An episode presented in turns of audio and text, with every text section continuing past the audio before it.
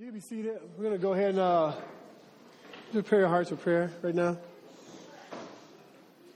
Hope they got you going a little bit. If you weren't hot, now I know you're hot. So, let's bow our heads together, family. Thank you, Lord, for the gift of being able to sing and uh, you connect us our, to our emotions in that way, Lord. Thank you for uh, the true words, Lord. Um, you being our rock and Lord, thank you for being unchanging. We pray that we would learn more about you right now, Lord. We, uh, we all, everyone here, uh, we desperately need to hear from you. We desperately need um, a reminder of the hope we have in Christ. And so we pray that your Holy Spirit will guide this time, Lord. We, um, I confess in my flesh, I want to make things happen. I want to be made much of. And Lord, I just confess that to you and pray that you would be made much of, Lord, that you would be the focus, that you would be the center, uh, that it would be clear that that you are you want your glory, and that we, by your grace, want to give it to you. Uh, so would you do that, Lord? Would you speak t- to me and through me? Uh, and would you motivate, encourage, and minister to your people? In Jesus' name, amen. We are in the book of Exodus. We're back in the game. Uh, thanks for giving me a little time last week uh, to share a little bit about our sabbatical. Um, we, my family and I, we have been gone for about four months, and so we're back here now, which is exciting. And you guys gave us an opportunity to share like what our time was. Uh, right now, you're going to need some Bibles because we are back in the Word as a local community. We uh, study books of the Bible, right? Um, you see Alex passing out uh, Bibles. We're going to go through the Word and what we do as a local community because uh, we we don't want to be left into our own flesh, um, thinking that we we figure this thing out and just doing topics. And uh, but we really want to understand what God is saying through the whole canon of Scripture, through His whole counsel. And so one of the ways we can do that and fight against the flesh in that way is by parsing out books. And so that's what we do. Uh, if you look at go online, you can see uh, you can learn more about hopefully the book of John, Galatians, Colossians. I mean, go on and on. And we're, we're continually adding to uh, the deal. Right now we are in Exodus. Um, specifically chapter 17. So when you grab a Bible, go ahead and look at chapter 17. That's where we'll be at. And we're really excited about our journey. We'll be here for a little, a little longer, and then we'll move on uh, to another awesome book in the scriptures. And our, my prayer is that we as a lo- local community will be able to have gone through every book of the Bible in an expository fashion. What that means is just understanding the meaning of the text and applying that meaning to our lives. Uh, Matthew did a great job of, of, sharing, giving us a brief overview. We had a little hiatus, so I want to just kind of make sure we're understanding Exodus, the word meaning kind of departure. Uh, obviously written uh, scholarships have an agreement. There's some debate, debate, but Moses wrote the book way back in the day, um, around 1600 uh, BC around that time. Is that the, the time of what it's uh, time that and maybe to 1490 or something like that is kind of the, the framework that is encompassing. Uh, the, the, the big theme is a couple of things. Basically, God's covenant uh, with the Hebrew nation. Uh, the, that we get to see basically the mission of God, but also the, the, desire for God to be known. Right? This is a time where God is reminding uh, the people that they are His people, and that he's a, a, knowable God because he's revealed himself to us and he wants to be known and he wants to be glorified. And so a lot of the book, as it were, is, is, is I love, I love the scriptures in general because it's not like, oh, he wrote that then and now how do we apply this? But he has basically given us this beautiful canon, which is the Bible, to help us understand who he is so that when we go through our life, we go through our life with those, that lens, those glasses on, right? So as it were, when we come in here, what we're doing is we're, asking God to kind of take, you know, you go throughout the week and you ever, I don't wear glasses, but you know, you, sometimes your glasses get a little fuzzy. You got to clean them off. You go and you get, you got to put in new contacts because the, the, the ones you had on aren't working right. Well, that's our lives, right? We, we go through life, and what happens is our mirror is all so clean, and then life kind of muck, makes it mucky, and you can't really see as well. And then what God wants you to do in that steady diet of being in His Word, being in prayer, being in an environment of the Holy Spirit, being with the people of God, is to keep cleaning your glass and cleaning my glass so that we can see clearly. Because the world wants us to see how the world wants us to see from its perspective, and God is saying, I want you to see from the true perspective. And that is so, so even this book here is God saying, what does it look like for you to be my people? And the way I'm going to help you understand that is by helping you understand who I am. So to understand how to be God's people is really correlated to the fact of like, first understanding who God is, what He's about, and then actually helps you understand who you are and what you are to be about as His children. Right? So that's basically the nutshell of the scriptures. But uh, so I, I, gave all the, the, the secret sauce away, man. But that's what's going on in the Bible, and that's what's going on here. Um, it, in a nutshell, we have the slavery in the beginning of the first chapter. We have the slavery and oppression of, e- of the Hebrews in Egypt. Uh, we see Moses born. This is what's going on in Exodus. This catches up. He gets he also his education. He's this Hebrew among Hebrews. Uh, God d- draws him out of being down with Pharaoh. Draws him out and says, "I'm going to have you deliver my people who are in slavery." Uh, so Moses becomes this Hebrew deliverer. Uh, which is a type of, of Jesus for the future. Uh, then we have Moses and Aaron approaching Pharaoh saying, You need to let my people go uh, in, in, chapters 4 through 11. Um, Pharaoh's heart is hardened by God for God to show us that He is in control of all things. Uh, the plagues of Egypt insist to show you how messed up we are when our hearts are, met, are jacked up, but at the same time, how powerful God is and how He will get what He desires and what He wants for His honor.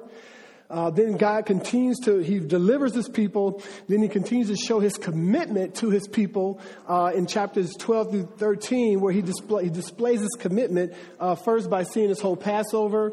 Uh, we see the Exodus, Him sending His people and providentially caring for them. And then we see in chapters 14 and 15 uh, and 16, we see these different miracles that continue to show his providential hand and how, again, how he cares for his people. So, God, can you imagine? So you're sitting here, you're going, yeah, so who is God and what is he about? That's what the, that's what the book of Exodus is about. It's about, it's about convincing you and me.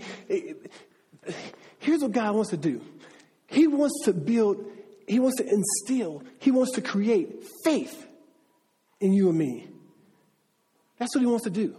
He, by God's grace, some of you believe in Jesus. Some of you believe that, that, Yahweh, He is our Lord. And some of us are struggling. Some of us have the intellectual belief, but it's not showing itself in our practical life at all. And so what God wants to do is you're reading the word and you're seeing, oh, He protected His people. He, he cared for His people. He fed His people. He did all these things miraculously is to, is to build in you and me a passion in the heart of going, oh, so it is, it does make sense to serve that God. It does make sense to give my trust and my, and my confidence in that Lord. It does make sense that when I'm struggling to not just defend, to think about my own needs and what I need to do, but to give them over to God and trust that He is a protector of all. That's what He's trying to do here. So when you see the Red Sea parting, right, that's not just uh, a cool thing you see, you know, every year on, on, on, ABC. That's, that's a real deal that historically happened. So that you and I will go, oh my goodness, God is that committed to his glory and that committed to the protection of his people that he, in, he entered into humanity and said, I'm going to part the Red Sea and do something supernatural to show you my love and my commitment. And he continues to do that. He destroys the Egyptian army. Right? You think, oh my goodness, that should build faith. He, he takes them to Mount Sinai. He talks to them. He hangs out with them. That should build faith. They're hungry. He gives them manna. That should build faith. Right? He takes water. They're thirsty. And he allows water to come out of a rock. Out of a rock. That should build faith. God wants to do something right now. So the big journey here and the struggle right now is you're sitting there and I'm, and I'm talking and it's that, that struggle of like, okay, man, that, I, I want to believe that, but it's Satan's like, oh man, don't believe that. Go ahead. It's a dog eat dog world. Do your thing. Be your own God. That's the struggle. I just want to expose it so that we'll battle it. That's the struggle daily and even right now. So he continues on. He says, well, you're not convinced yet. Let me give you another story of what I did. Because think about it. He did all this in history to these people, and right after, what do we see? We see them going, Can God really take care of us? Does God really love us? Moses, why are you doing this to us? Blaming Moses, frustrated, not they're doubting God. Why does God show you and me that? So that we'll understand we're in good company. That when you doubt God, because you do, be real Christians, right? When you doubt God, God says, I'm not, I can take it. But I want to keep reminding you, don't. You're missing your blessing. So we enter into this beautiful narrative in Exodus 17. And look what happens, guys. Don't miss this. Turn and get to chapter, uh, go to chapter 17, verse 8. He just fed him manna, water out of a rock. All these things have happened. And now we have Amalek. Verse 8. So they're in the wilderness, they're doing their thing, God has delivered them, they're walking, they're kicking it. Things are finally, you know, on the up and up. And all of a sudden, they get attacked. It says, Then Amalek came and fought with Israel at Rephidim. Right? So this is like people knew who this guy was, right? Actually, Amalek is the grandson of Esau. Right? And so, so this actually is going to become a, a long term battle that you're going to see throughout the Old Testament. Now, now don't, now look at what God is trying to remember. He's trying to paint a picture for you and me because he, again, by God's grace, he could leave us to our own foolishness, but he wants to build faith because he wants to be known by you. So what he does, he, he paints this picture so that he can maximize his glory. And look, look what he does. He takes this group, Amalek, right, the Amalekites, and this is a group that have been banished off for a while. They were one of the first nations. I think the address you can check out is in Genesis 36. Read that, and it lets you know they became a one of the first nations. So they were a group of people before a lot of others, and they learned how to hunt and do a lot of things, right? And what they would usually do, the way they got their livelihood, is they would just bum rush people when they was on the, when different nations when they were kind of weak or when they or when they were suspect. They would kind of bum rush them. So they they got a reputation for knowing how to fight right? And taking care of themselves. So it's that group. So God, God's painting this very interesting picture. It's this group who understands how to do battle. They understand how to ambush people, right? And they're, and they're, as it were, kind of enemies of these guys that we're going to see throughout the Old Testament. They live by attacking other populations. Judges chapter 3, write that down and check it out, okay? And check out what Deuteronomy says in, um, in, in chapter 25. We have it up here. Look what it says. It gives you a little snapshot. And this is why you want to do the whole counsel of God. So you're reading a passage and you're like, what's going on there? What is that? Is that, is that anywhere else in the Bible? Have Bibles with cross references. So you can go to other passages and see if there's, if, there, if it accents more of the meaning. And so you see some aspects here that the author leaves out in Exodus. But here's, here's what's happening.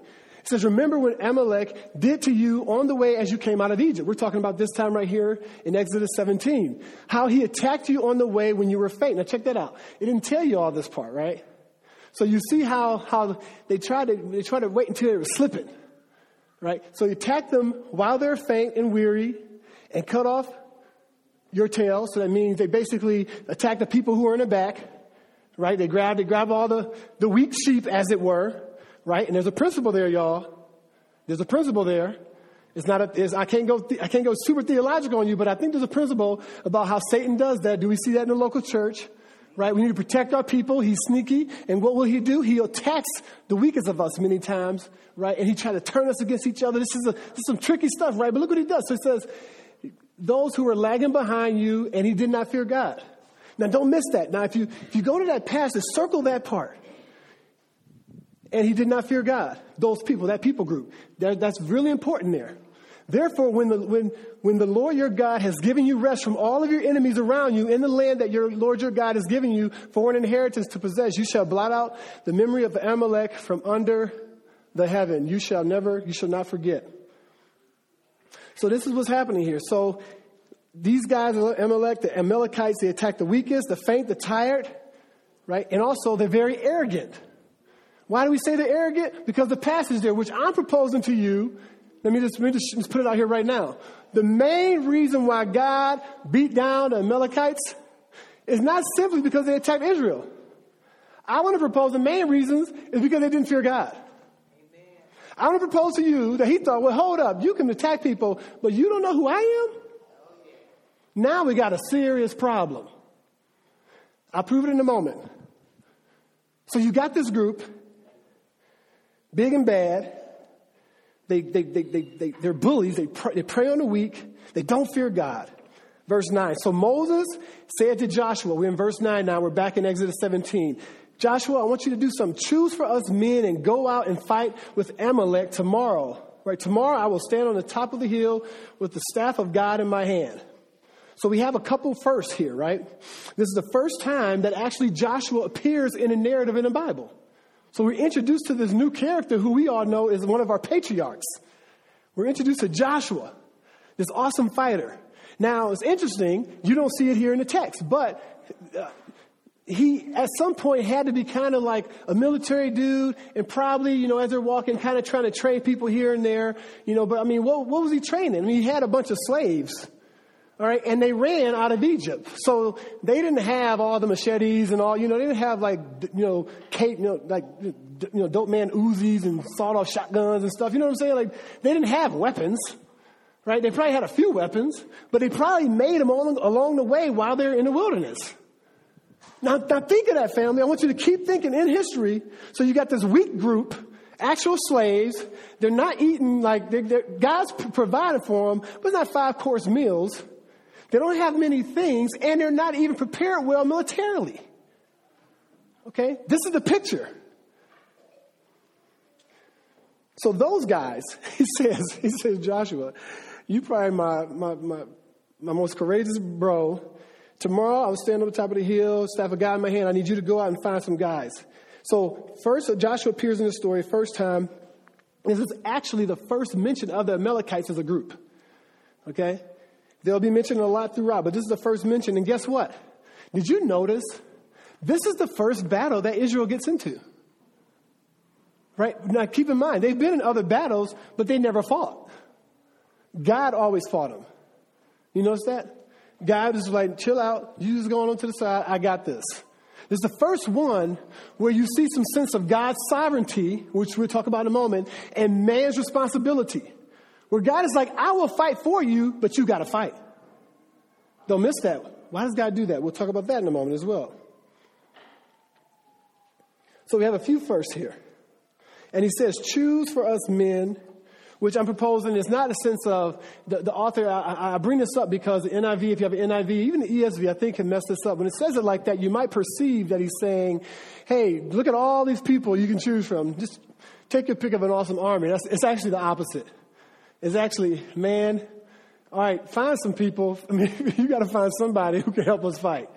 So you choose for us some men out of this group. And so in, in Josh, you know, in Joshua's mind, he's thinking, okay, well, whatever, what are our normal regulations? Well, if you're from 20 to 50, you know what I'm saying? You might, we're going to probably ask you to come fight. And so he goes and tries to find uh, a few of these guys. And guess what? They had about a day for battle, right? Because it says that the Amalekites came from behind, and he's like, uh oh, find some guys, and then we're going to go fight a war in a day. Are y'all feeling, are you understanding? We're going to prepare the war. Now, guess what? Uh, and, and, I always get in trouble because my, my elders always say I always have violent analogies because of my past. But hey, it is what it is. I hope God is glorified through it. I just know that when we used to beat people up and when we used to jump people, if you, if we were going to jump you, we had the upper hand because we've been thinking about it. You understand that? We've been thinking about how we want to get you, where we going to get you, what we need to get you. Okay? So let me just propose to you, this was on their W-2 form. They knew how to fight people. This is how they made their nation. This is how they built their livelihood. I'm building this up for a reason. Because I want you to see the power of God in this and how God is very intentional about even who the, the fights he picked. He's like, you know what? No, that was too easy. I want to pick one that just seems stupid. So that everybody can go, you won that one? You see what I'm saying? And so you had a day for battle. And before I even continue, let me just even help you understand something when God fights the battle clearly um, in, in Old Testament, uh, in, as we talk about antiquity, it's called a holy war. And let me just give you even the, the, framework of a holy war. I can't go through all the all the pieces, but I'm just going to give you the, the quick. There's a quick brief, brief overview of of how God sets up what He proposes a holy war. Okay, which basically means that God is fighting for Israel. Okay. Um, here's kind of the supplemental aspects or the concepts that usually accompany a holy war. First and foremost, and notice how they all bring honor and attention to God, okay? I know it's hot in here, so I want to frame this out quick so we can just enjoy Jesus. No standing army was allowed with a holy war. And that's why we look, when you read the Bible, I want you to read through the Old Testament, always notice that you couldn't take a census many times.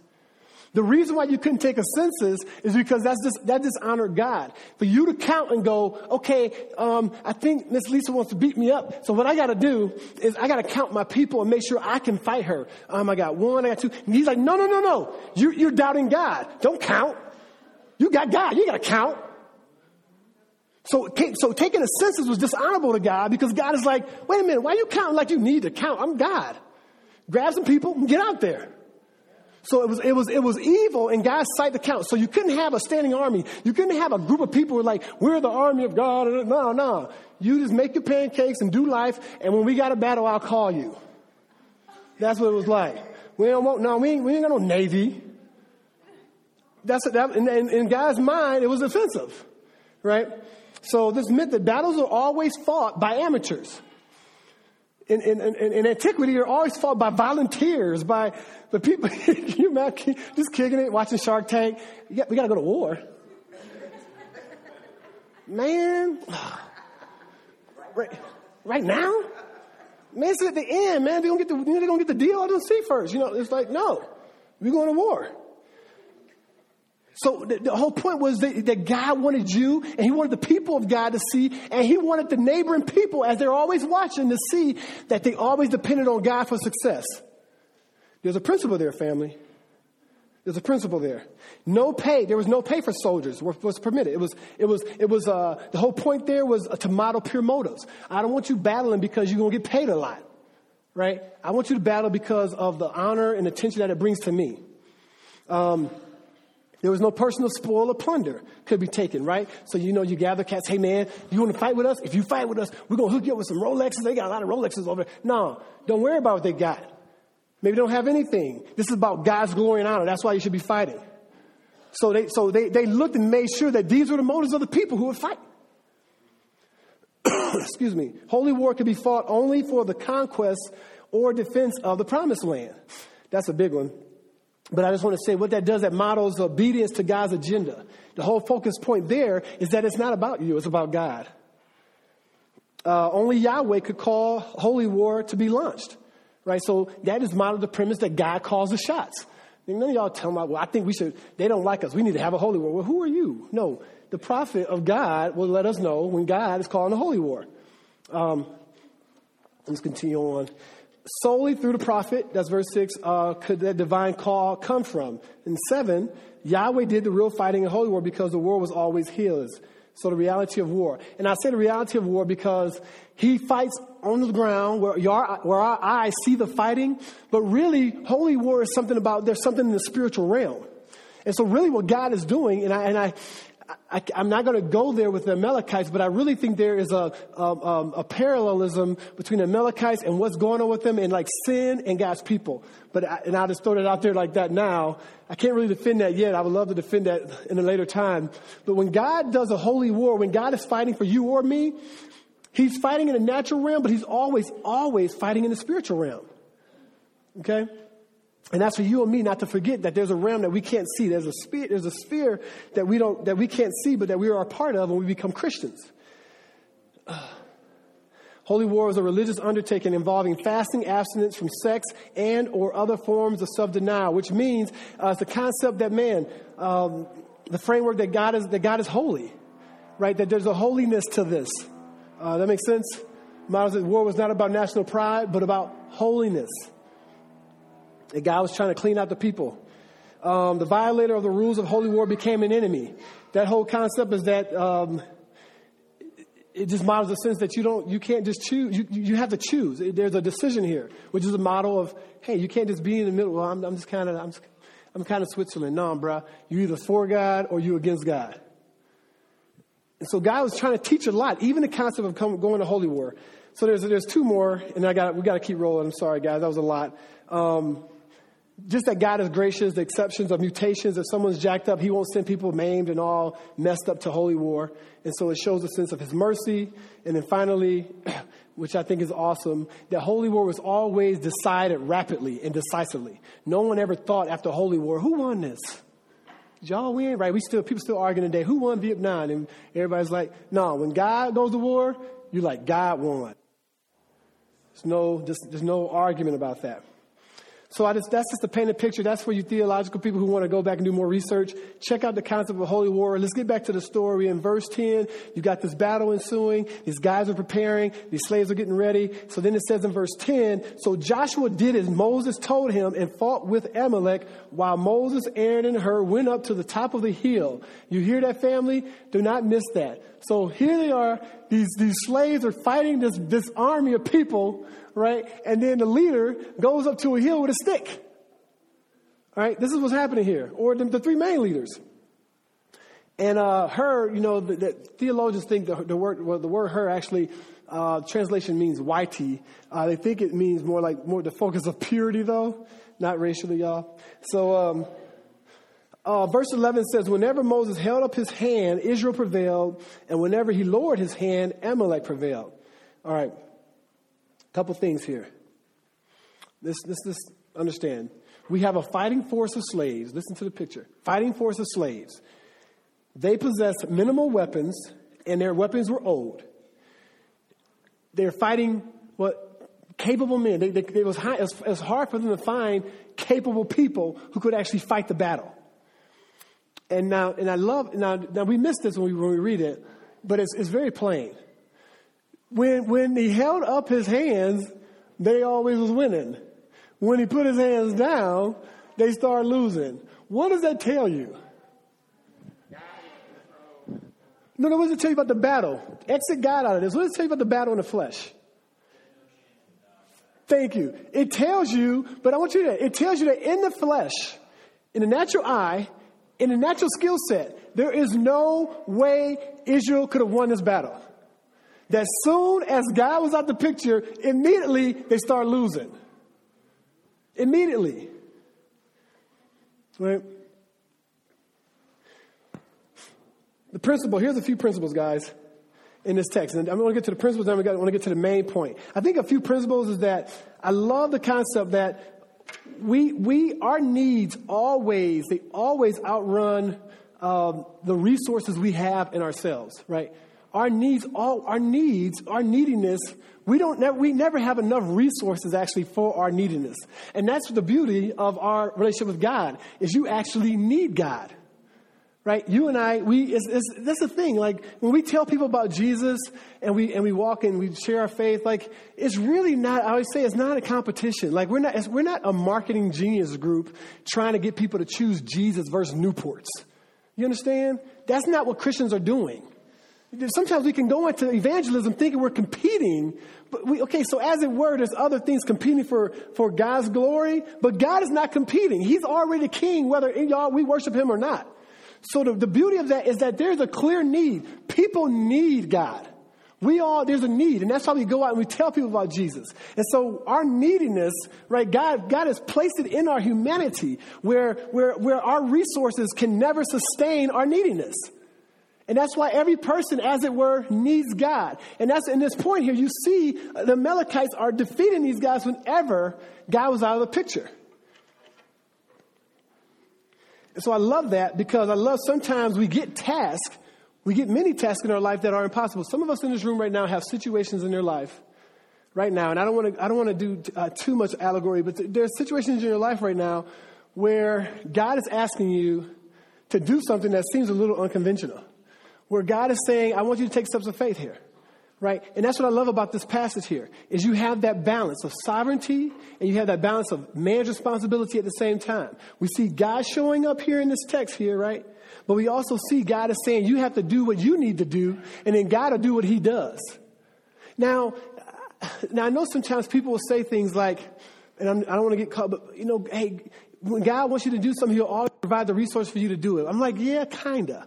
I mean, sometimes you're gonna, you know, I, I don't know, I don't even know how biblical that is because what I see sometimes in the scriptures is that God will ask you to do something and you won't see the resources at all. You'll be like, well, how that gonna happen?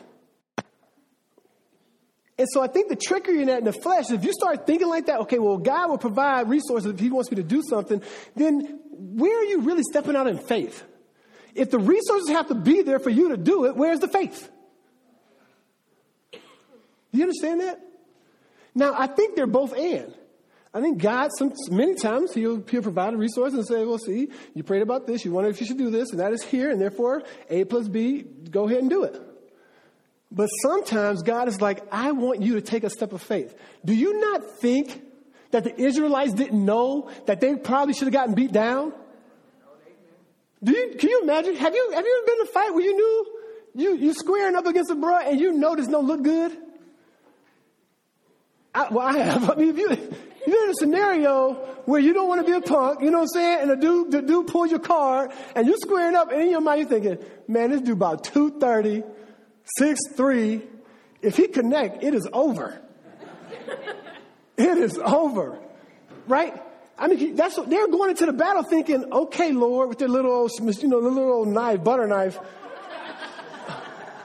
this way? You want me to go this way? Okay. And God is like, yeah, go down there. And then, you know what? Where, where's our leader? Where, where, where's our leader? This dude, he's up on the hill with a stick. The, the leader on the hill? And then you get, I mean, can you imagine the, the, just, just picture that. Just picture that in the history. You just, you're part of that group. They called you. They said, come on, let's go do this. What is God trying to show us here? So, in a natural realm, the Melchizedek have totally one. So those are principles. He's called you to step out in faith, to do real things. But I want to provide to you, and here's what, don't miss this. In the text here, what you say, what is God trying to teach me in the text here? God is trying to show you and me, and don't miss this. He's trying to show you that even when He asks you to step out in faith, and he, He's asking you to do real natural things, don't get it misconvoluted that the natural realm doesn't mix in with God's spiritual realm to bring about His glory. He works in tandem with His natural realm to bring about His glory. So I want us to not do that. Don't be platonic. That's Platonism when you say the spirit realm's here and the human realm's here. And if I'm really serious about Jesus, all I do is live in a spirit realm. And I'm just, no, no, no, there's a balance. That there's a spiritual realm and God wants you to trust in the power of the Holy Spirit and He'll do miraculous things and supernatural things as we see right here. But as He's doing those things, He's operating also in a natural realm. And all of it brings him honor and praise and glory. When people see in the natural God moving in the supernatural. Do you understand that, family? I just don't want us to mix. Don't, don't, don't, don't. They're not battling. They're not. And sometimes he'll, he'll be, he'll overcompensate here. He'll be like, I'm going to just, just boom and do something supernatural.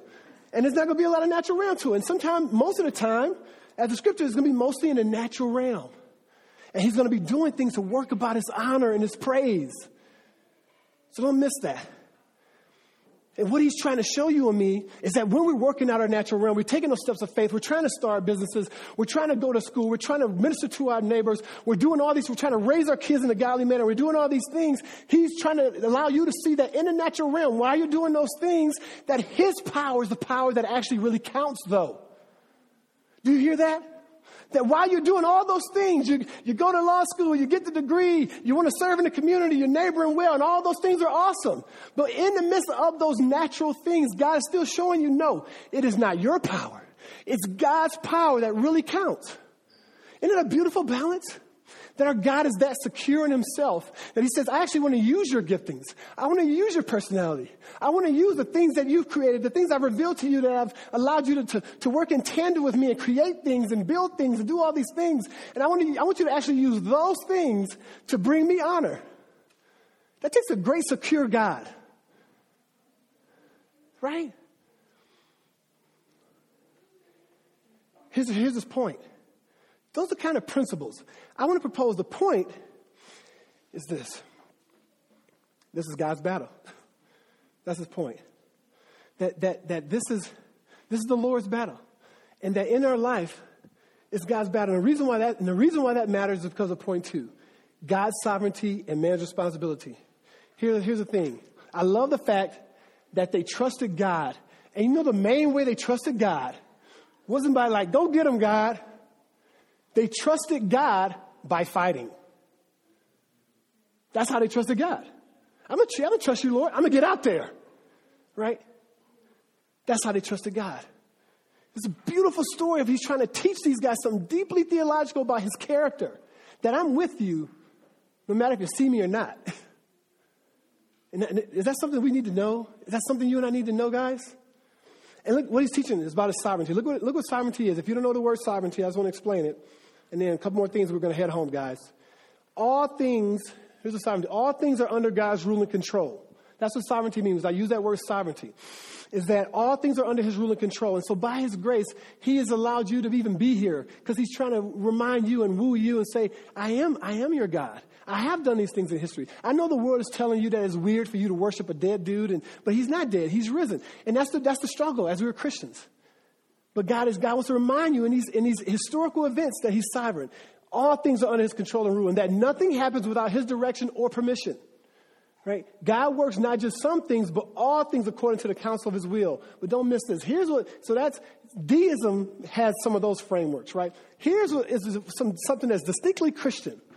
Not merely that God has the power and right to govern all things, but that he does so. You hear that? That's distinctly, that's distinctly like Christian, that he does so always and without exception. We don't just believe that God can, right? That's deistic.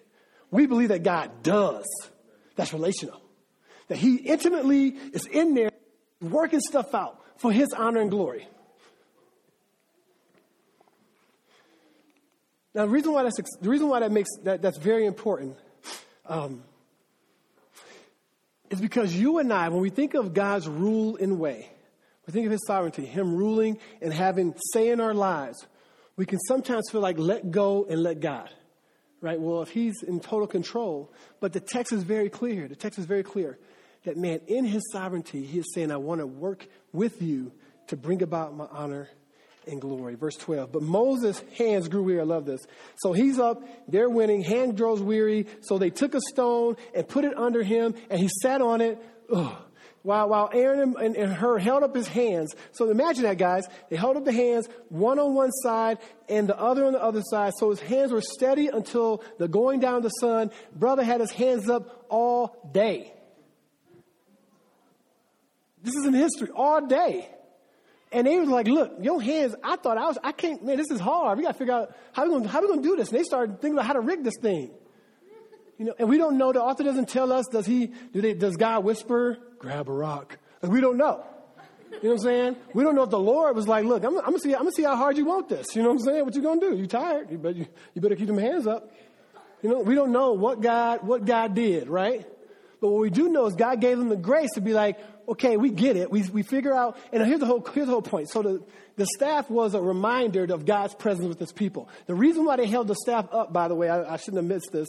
They held the staff up because of the recognition that God, his sovereignty is over the situation.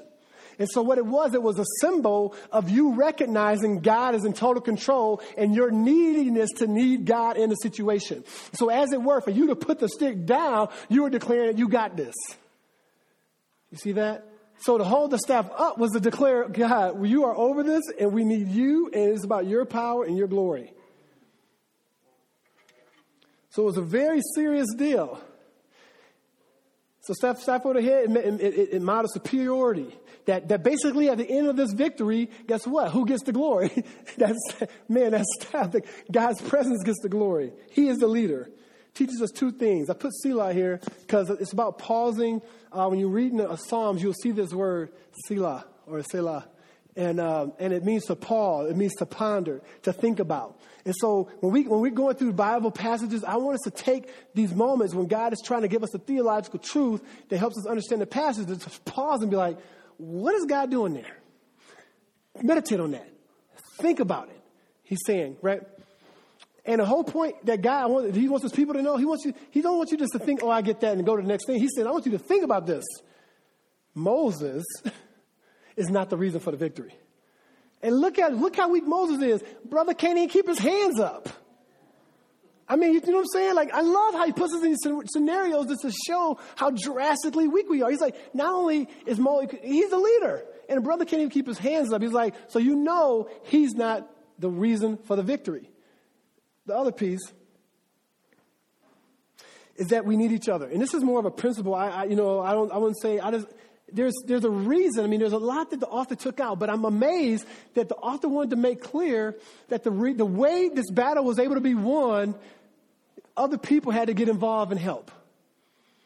There's just something about that. That in essence, if, if, if Moses would have been there by himself, him and God, it seems to me that God would have let them be defeated, according to the text, because his hands would have eventually dropped. It seems to me it's very interesting that, that I don't know if God told them, but it's interesting to me that before they even knew the concept of, oh, your hands are going to get weak and you're going to need us, it's interesting that they didn't let him go by himself. It's interesting to me that before any of that, they said, no, we, to a few of the homies, we're going to come with you. Do you see that? What does that mean about Christian community? What does that say about the people of God being together, caring for each other? We need each other. And what's interesting, I love it. They trusted God. We got know. We got another aspect now. They trusted God how? By fighting. Guess what else? They trusted God by praying. You see that? I love the beautiful tandem. So we can't make them enemies. Beautiful friends to bring about honor and glory to Christ. It says here, and Joshua overwhelmed Amalek and his people with the sword. Verse 14 Then the Lord said to Moses, Write this as a memorial in a book and recite it in the ears of Joshua, that I will utterly blot out the memory of Amalek from under the heaven. You see that? So he says, Guess what? You, this, this thing that just happened, he says, he says, Hey, Moses, I want you to start journaling, bruh. You know what? That's, that's how off the chain I am. I'm awesome. And you need a journal. You got to go to Barnes and Noble and get a journal because you got to write this stuff down. And he says, listen, I love it. He says, I want you to, I want you to write it down, right? And then he says, and I want you to keep whispering it in the ears of the future leader. You see that? Because y'all can't forget this. And see, in our lives, here's the thing, guys. This is, this is one of the main reasons why we do our prayer time and we talk about the praise. Because isn't it interesting? Is it just me? Or we, we, we all, does Satan always help you and me and our flesh help you and me always remember the bad stuff? Isn't it interesting how we remember the bad stuff in people, in scenarios, right? We, we, we, we remember our failures, right? Remember the things that we, we when we fall short.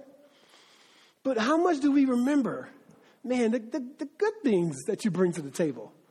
The things that, it's not to lift you up, but it's to, it's to model the imago Dei that God wants you to focus on those things that are good and pleasing and hopeful, right? And we see him saying, hey, yeah, y'all been tripping, but remember, remember what I've done here, okay?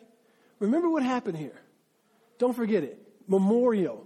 If there's a principle that you can remember here, that God wants you and me to build memorials in our life, so that when God does something, you will forget and you will put it on other things. He says, no, write it down so that you can remember. Get, build something, have a trinket or something. You know what? Sometimes God puts intrinsic trinkets in us. You know, scars. Something happens to you, surgery. So that as soon as you start thinking, man, you forget that, you know, you almost died. And you look at that scar and you're like, oh, God was good. Right?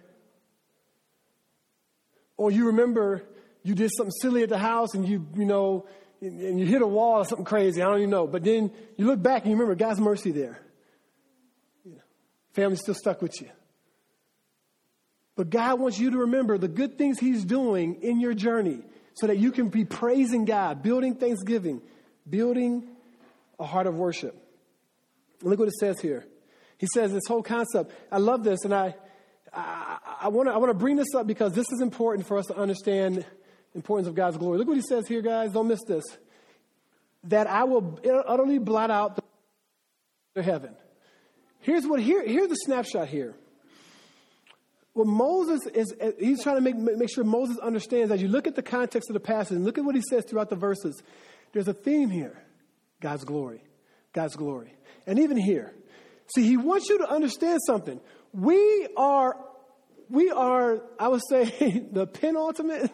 God is the ultimate. The, the world teaches you and me that we are the ultimate. And that's why Christianity, as it were, is such a bad taste in the mouth of people who want to be their own gods. Because the Bible unapologetically makes it clear that you and I are not all that. That's, that's, the, that's the theme of Scripture. And even here, what's God's point? God's point is that guess what? Yes, I protected you and I made sure I'm going to blot these guys out and I'm going to take care of them. But guess the main reason why I'm doing it is actually not because of you. Isn't that humbling? But because of my glory, because I'm so I'm so jealous for my glory that I that I I'm like, oh my goodness. Well, and then what happens? We get to ride on the coattails of that, you know. Have you you probably experienced that in your practical life for sure, right? Where you kind of get the benefits because of who you hang with, and they like you, but they ain't really doing it for you. They're doing it for them. You ever had that happen?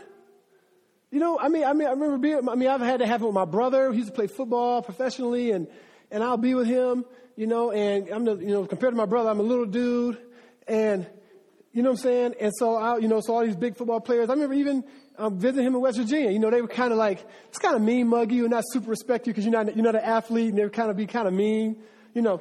And then my brother would come in, you know, leading tackle on the team, linebacker, kind of crazy, you know. He'll come in and yeah, he loves me. I'm his brother, but I'm telling you, the reason why he would have these guys be quiet, the reason why he would make it clear, hey, that's my brother and he's coming with me and he can get free tickets and all this stuff, it wasn't just because I was his brother. But I, am perceiving to you, it was like, look, he with me, and so you better respect who's with me. You understand that?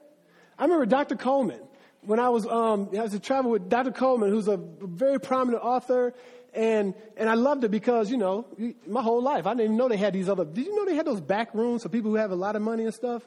Where when you travel, there's another room you can go to. You don't have to sit out there with all the people and just be hot and wait for the plane. I know they got a hookup. They didn't tell me. Right? It's like VIP. You go in there and there's cookies and there's juice and there's big screen TVs everywhere and it's, it's cooler, air conditioned. You know, they ain't tell a brother.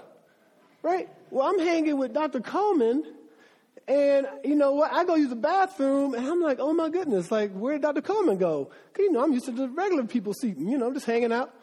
And I'm looking, and then Dr. Coleman started looking for me, and I'm like, well, have you seen this guy? And the lady's like, well, I'm like what's that over there? She said, well, so you can't go in there. You, I'm so, well, why not? Well, that's that's you know special people. And all of a sudden, Dr. Coleman comes out, and he says, hey, Eric. Sorry, man, he's with me. I look at her like, ha ha, walking up in. What's up? I walk up in there and it was like, you know, I mean, there's drinks and cookies and you know what I'm talking It's crazy. Check it out, y'all. I'm telling y'all, it's a hookup. Check out the airports. So that's what that, that analogy fails a little bit because God is way more gigantic than that. But let me tell you something what God does. God defeats armies. He brings he he, he protects us. He takes us and allows us to experience great delight in our life when we, when we obey and follow Him. Right? He, he guides you and me to great bliss and joy throughout your life. But you know the main reason why He does it? Not just so you can have an awesome life. The reason why He does it is because for His children to be treated like they have a good daddy speaks to the daddy. Do you hear that? See, right? That, if your daddy's good, and you go, man, no, my daddy's good. You go, man, you got a good daddy. How can I know? How can I be adopted? That's, that's the gospel. The gospel is people see your daddy and they want to be adopted. Wow, your daddy takes care of you. He provides for you. He gives you wisdom and insight. You have peace. Your daddy doesn't give you anxiety, but he gives you peace. Your daddy gives you joy. Your daddy's kind. Your daddy's compassionate. He doesn't just heap all these coals of all the things you've done and who you're not, but he speaks to who you are in him. I want a daddy like that. And then we go, oh, let me tell you, you don't have to pay, you don't, you don't have to go and jump through hoops. This daddy wants you. He's actually put me in your life to tell you he wants you to come home. And he wants to be your daddy too. That's the good news. And that's what he's doing here. So it ends, it ends by saying, it, and Moses built an altar and called the name of it, The Lord is my banner. See, I'm praising God that God isn't asking me just to write down the times that I suck, you know? You know? I'm very thankful for that. The Lord is my banner. Just as when we sing these songs, Mike uh, plays the songs, uh, Jehovah Nissi, right? Um, the, the, the, actual term is my signal pole basically determines what was what it was. My pole, and it's a, it's a military term. Interesting because it was the military. We just we just laughed about the military for 20 minutes.